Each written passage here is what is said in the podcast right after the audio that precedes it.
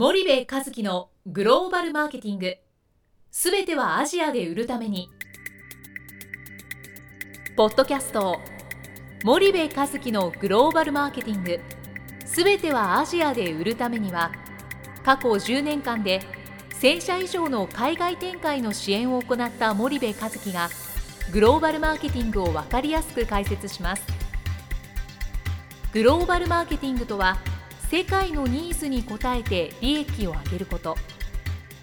アジアで売るためにはものづくりプラスグローバルマーケティングを武器とした戦略を持たなければなりません。日本には素晴らしい企業が多く存在します。その企業とともにアジア市場を目指したい。再びジャパンアズナンバーワンと呼ばれる時代を作りたい森部一樹はそんな思いを持ちながらこの番組を皆様にお届けいたします。皆さんこんにちは。弊社より配信中の動画番組のご案内です。弊社ではスパイダーチャンネルという無料動画番組を配信しております。この動画番組は日本企業の海外販売チャンネル構築のノウハウを無料でお届けする番組です。またグローバルビジネスに関するさまざまな情報もお伝えしています。毎週火曜日金曜日の週2回配信。iTunes 内ポッドキャストにてご覧いただけます。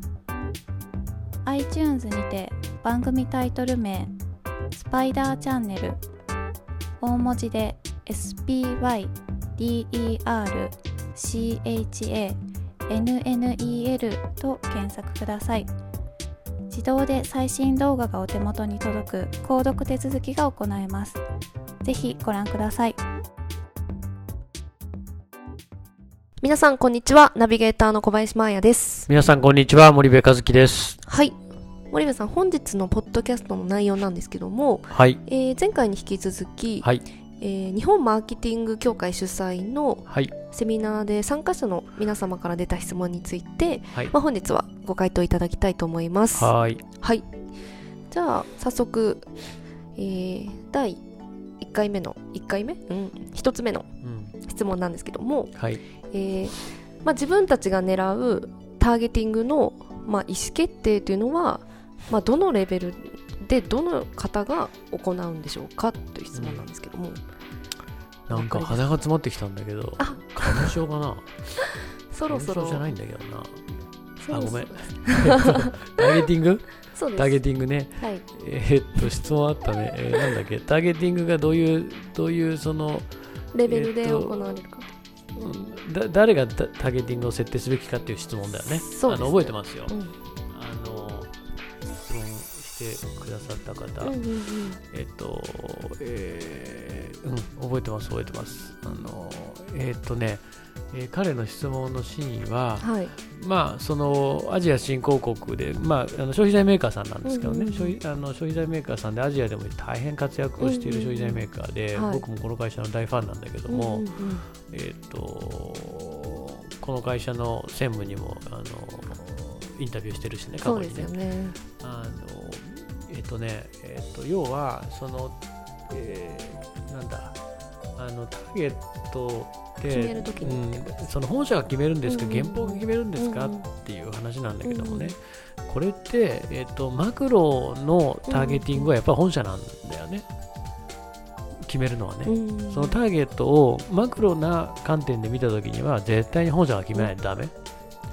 でそれをはい。さらにミクロ化してきたときにうん。原稿が決めるべきでね、うん。そんなもん本社わかんないからね、はいはい。現場のうん。ミクロのターゲティングなんてね、えっと、例えば、えー日本で中間層を相手に商売をしてる会社がね、はい。アジア新興国に行ったらターゲット富裕層ってこんなの絶対ありえないから、うんうん日本でも富裕層をターゲットにしてるんだったらアジア新興国に行っても富裕層をターゲットにすべき。うんうん。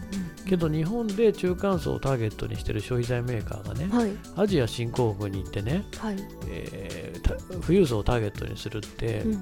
やそもそもその戦略コンセプトを完全に変えて商品コンセプトも全く違うんです、うんうんうん。もう新たなポジショニングで戦うんですって言ってるんだったらいいんですけど、はい。はい。結局やってることは日本では中間層が賄えるははい。価格帯で売ってるけど、アジア持ってったら中間層には高すぎちゃうから、富裕層にターゲットを変えてるっていうだけの話、うんそんな企業が非常に多くて、でそういう意味でターゲットを変えるっていうのは、まあ、まず論外ね。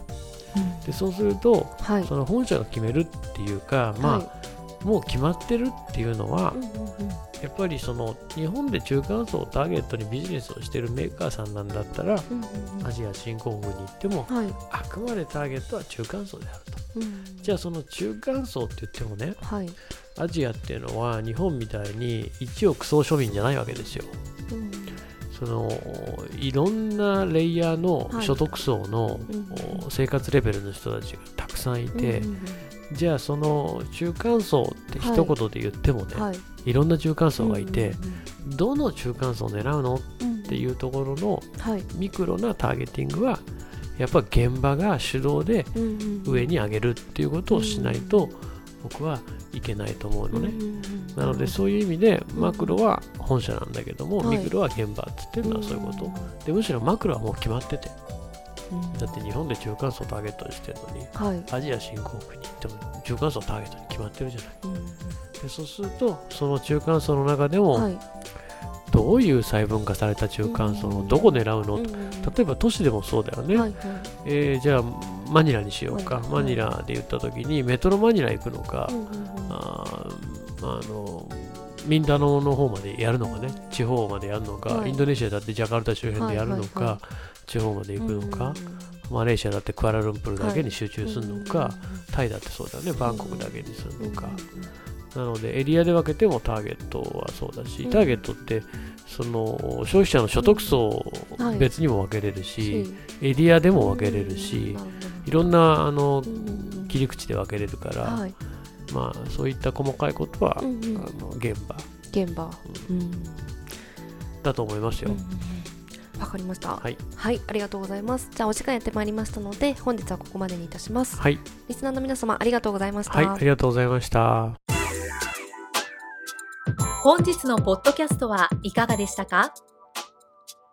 番組では森部和樹への質問をお待ちしております。ご質問は podcast アットマーク spydergrp.com ポッドキャストアットマークスパイダー grp.com までお申し込みください。たくさんのご質問をお待ちしております。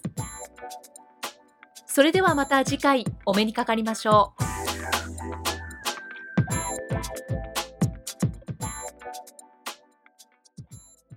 森部和樹のグローバルマーケティング。